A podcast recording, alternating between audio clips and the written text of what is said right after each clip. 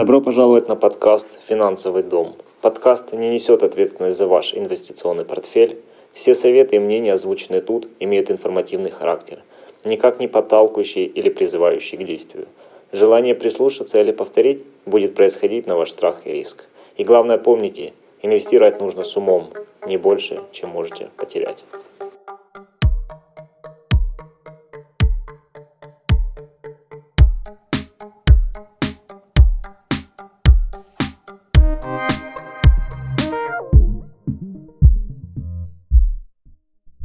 Привет всем, это мой первый эпизод данного подкаста, и э, он будет посвящен криптовалюте, так как, э, мне кажется, это довольно актуальная тема на сегодняшний день. Очень много людей, которые верят в криптовалюту и так далее.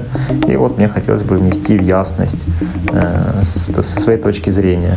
Меня зовут Дэниел, я финансовый аналитик.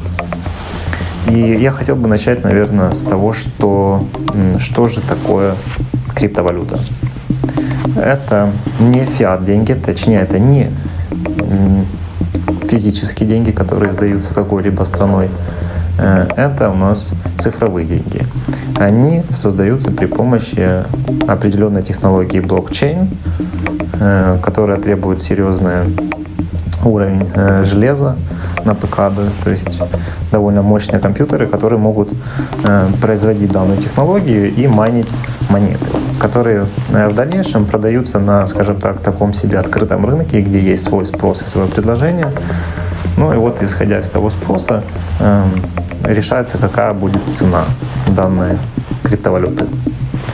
На сегодняшний день у нас э, три, э, ну, у нас вообще очень много всяких всевозможных криптовалют. Сейчас это очень популярно, как я сказал.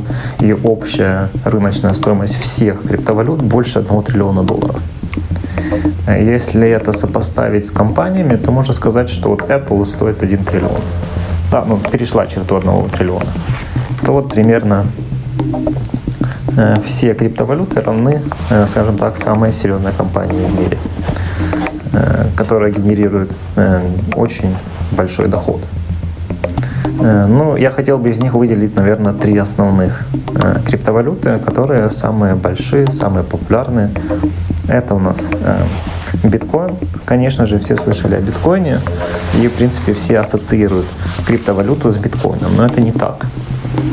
Рыночная стоимость биткоина равна 410 миллиардов долларов.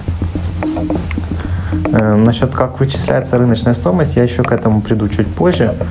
Э, дальше у нас идет эфириум, э, цена которого является 149 миллиардов долларов. Или как в финансовом э, жаргоне часто говорят ярдов, 149 ярдов.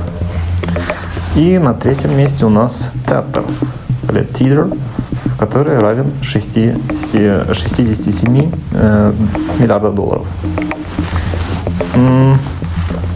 В принципе, вот вся эта популярность насчет криптовалюты, в принципе, мне напоминает Э, вот золотую лихорадку, которая была в 1849 году, и э, люди тоже как бы где-то там услышали, что вот кто-то очень много денег может найти, вот там земля золотая и так далее, и люди просто бросали все, бросали свою работу, бросали свое жилье и ехали по большому счету в никуда.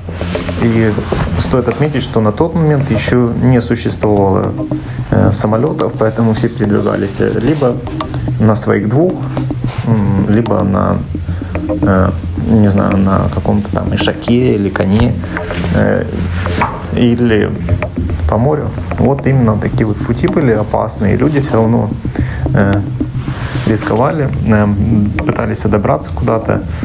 И что, в принципе, в итоге-то произошло, что вот когда она такую массовость набрала, то как бы прибыльность резко упала, потому что все-таки золото там не, не везде. Э, и, конечно же, может, первые люди, которые это нашли, возможно, разбогатели. Но когда это все разошлось по всем э, берегам, по, всей, по всему миру, то и все начали съезжаться, то, конечно же, золота стало не хватать. И, скажем так, что это себя не оправдывало. Люди очень много затрачивали времени, много всего, большую часть жизни отдавали на то, чтобы найти кучу золота, и по факту они оставались они с чем. Э, на сегодняшний день криптовалюта очень имеет похожую схему, так как э, здесь мы тоже видим э, такую вот лихорадку по поводу разбогатеть. Да, какая была основная цель золотой лихорадки? Разбогатеть. Вот именно сейчас это, скажем так, какая-то преобразившаяся форма эм, криптовалютной лихорадки, можно сказать так. Да? То есть это как новая лихорадка, но она, в принципе, уже по накатанной схеме старой.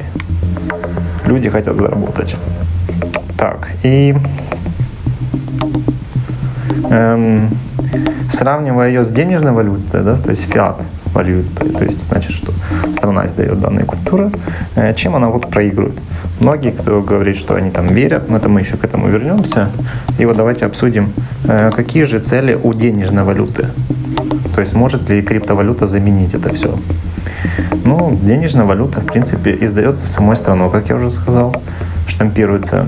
Не, она не привязана к золоту, как было раньше, то есть не так, что там какой-то к серебру, к бронзе, то есть к чему-то, какому-то металлу. Э, на самом деле сейчас нет э, никакой привязки, потому что страна захотела перенять на себя эту функцию, э, издавать столько, сколько она считает нужным, и так же самое выкупать обратно, к примеру, определенное количество. Э, таким образом, как бы то, что ее нет привязки, это удобно э, какой-то ценному э, камню или материалу так вот, эм, вот сама цель денежной валюты – это, в принципе, не только чисто издавать, а и управлять инфляцией. Так как инфляция часто бывает э, разная, то есть мы хотим, к примеру, иногда мы хотим, наоборот, э, экономику чуть-чуть подбодрить, э, дать немного стимула. Э, в таком случае мы можем, к примеру, э, играться со своей валютой, издавать ее больше, меньше и по итогу, да, вот почему у нас есть центральный банк. Потому что он занимается такими вопросами, как э, балансирование экономики для того, чтобы э, не произошел какой-то кризис или крах. Вот поэтому, в принципе, денежная валюта, она важна во многих аспектах.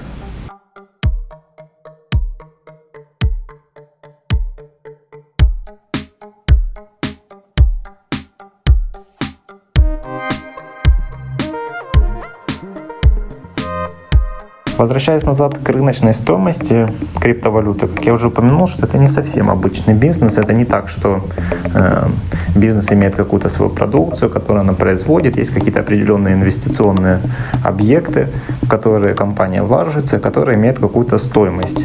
Э, то есть не только то, что у нас, в принципе, если обсуждать то, что из чего компания состоит, она состоит, или рыночная стоимость компании, из чего она состоит, она состоит из того, что она на сегодняшний день имеет, э, именно э, движимого и недвижимого. Это у нас э, называется book value. И вторая часть этого всего – это то, что она генерирует. Это доход, который она, возможно, возможно, сгенерирует в будущем. Вот именно эти две основополагающие, которые э, собирают нашу картинку воедино и называется на рыночная стоимость. Так вот, эм, насчет биткоина, то такого понятия нет. Потому что у нас есть только спрос, есть предложение. И все, в принципе, держится на спросе. Если спрос резко исчезает, то как бы криптовалюта начинает стоить ничего. Э, так вот, все-таки как обсчитывается рыночная стоимость, они берут просто-напросто э, среднюю цену из э, внутреннего вот этого вот внутренней биржи, да, то есть там спрос и предложение, за сколько продается, скажем так, биткоин, они берут вот эту вот среднюю цену и умножают ее на количество изданных монет, вот этих криптомонет, общее количество изданных.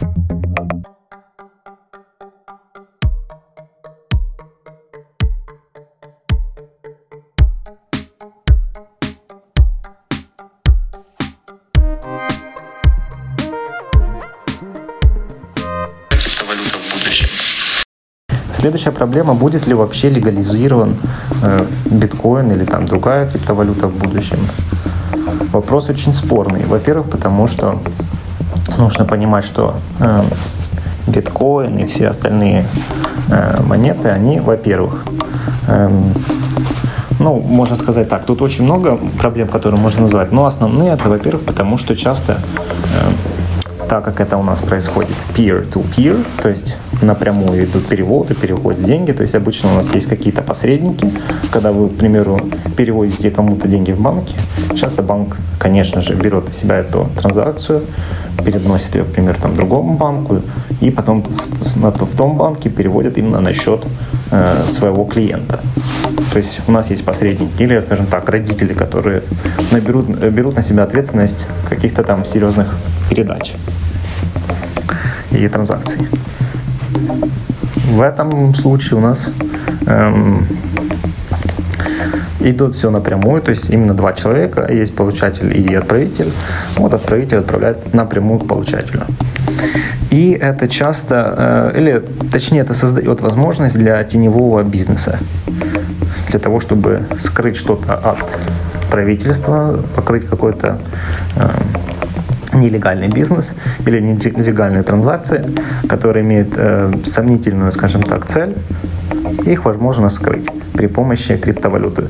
То есть это именно закрытость или анонимность, она является э, тем фактором, который дополнительно влияет в том, что его как бы, биткоин или другие криптовалюты их не легализируют на данном этапе при данной э, стратегии биткоина и, и, и там, тетера и всего, всего остального.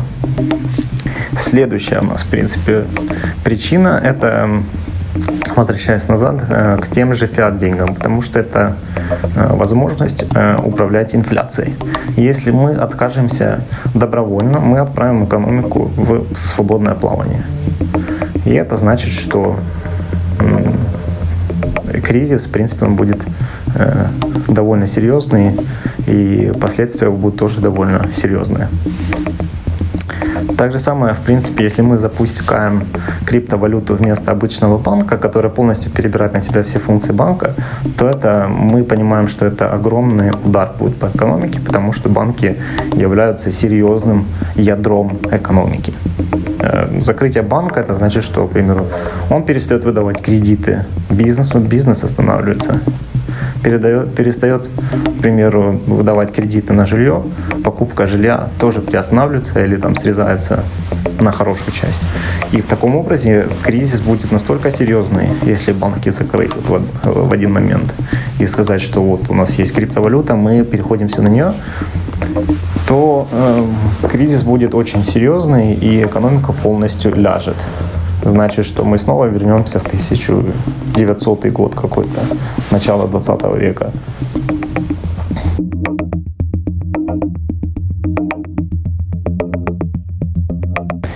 Насчет перспектив э, и оценки будущего криптовалюты, то стоит отметить, что перспективы довольно сомнительные.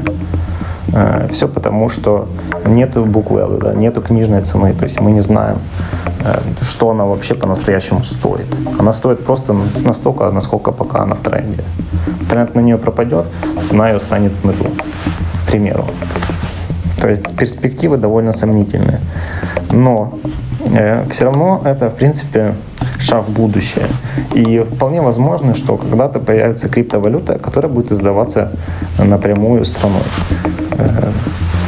И это все потому, чтобы, как я уже упомянул, для того, чтобы все равно иметь какие-то рычаги управления, иметь э, контроль э, над транзакциями и тому подобное. Поэтому при данной политике и при, данном, э, при данной стратегии биткоина и остальных там криптовалют это невозможно никакой особой перспективы я не вижу. Хотя, конечно, вполне возможно, что она станет там каким-то очередным PayPal, да, то есть там, через который можно будет там платить что-то и так далее, но, скажем так, какую-то серьезную э, скорость оно не наберет. Но вполне возможно, что это дает, конечно же, пищу для ума, для э, глав стран и также само национальных банков, которые вполне возможно решат, что на каком-то моменте им стоит задуматься над производством собственной криптовалюты, которая будет дополнением к фиат-деньгам. И таким образом тогда это возможно, что криптовалюта действительно станет каким-то вот э, интересным и перспективным звеном, которое может перенять на себя, к примеру, какие-то обязанности, к примеру, доллара, который на сегодняшний момент самая популярная валюта в мире. На втором месте у нас идет евро, которое в Европе очень сильно распространено. Тогда появятся, возможно, какие-то там USD коин и евро коин в каком-то таком формате это возможно. Поэтому мой вердикт, что инвестировать на данном этапе можно только с целью спекуляции, для того, чтобы э, получить деньги на спекуляции, продав дороже. Э, инвестировать долговременно я бы не рекомендовал, потому что перспективы очень сомнительные, и инвестиция в такой вот непонятную вещь, возможно, будет э, довольно плачевно для ваших денег и, возможно, для вас. Возвращаясь назад э, к финансовому портфолио, которое я часто собираю, то есть определенная рекомендация, в котором в которой гласит, что инвестировать больше, чем 5% от общего портфеля не стоит. Что это значит? Значит, что от 100%, которые инвестируются в разные акции, э, максимально допустимая часть или рекомендуемая это 5%. Все из-за того, что это слишком нестабильная валюта, которая может э, инвестиционный портфель полностью потянуть вниз и отправить далеко в убытки. Хотя есть, конечно же, определенная книга, которая там написана одной американской писательницей. Я могу выложить это в описании, я даже выложу книжку в описании, в которой она, конечно, анализирует все данные, говорит, что э, биткоин будет процветать, именно биткоин. И вполне возможно, что он перейдет э, границу 100 тысяч долларов. Но эта книжка ничем, конечно, особо не подкреплена. Поэтому, как я уже и сказал, я бы не советовал на долговременную э, использовать криптовалюту как долговременную инвестицию. Все потому, что возможность убытков довольно серьезная. Но э, если вы хотите спекулировать э, какими-то средствами, вы должны понимать, что это, возможно, деньги будут проиграны, потеряны. И поэтому э, относитесь с умом к данной инвестиции и не вносите больше денег, чем вы готовы потерять. И это не так, что вы там продаете последний там телевизор чисто для того, чтобы э, в надежде того, что он там умножит себя, и вы сможете купить себе замок. Такой шанс, конечно же, всегда существует, но он очень маленький. А, а вот шанс потерять довольно большой. Спасибо всем моим слушателям. Имейте хороший день. Пока.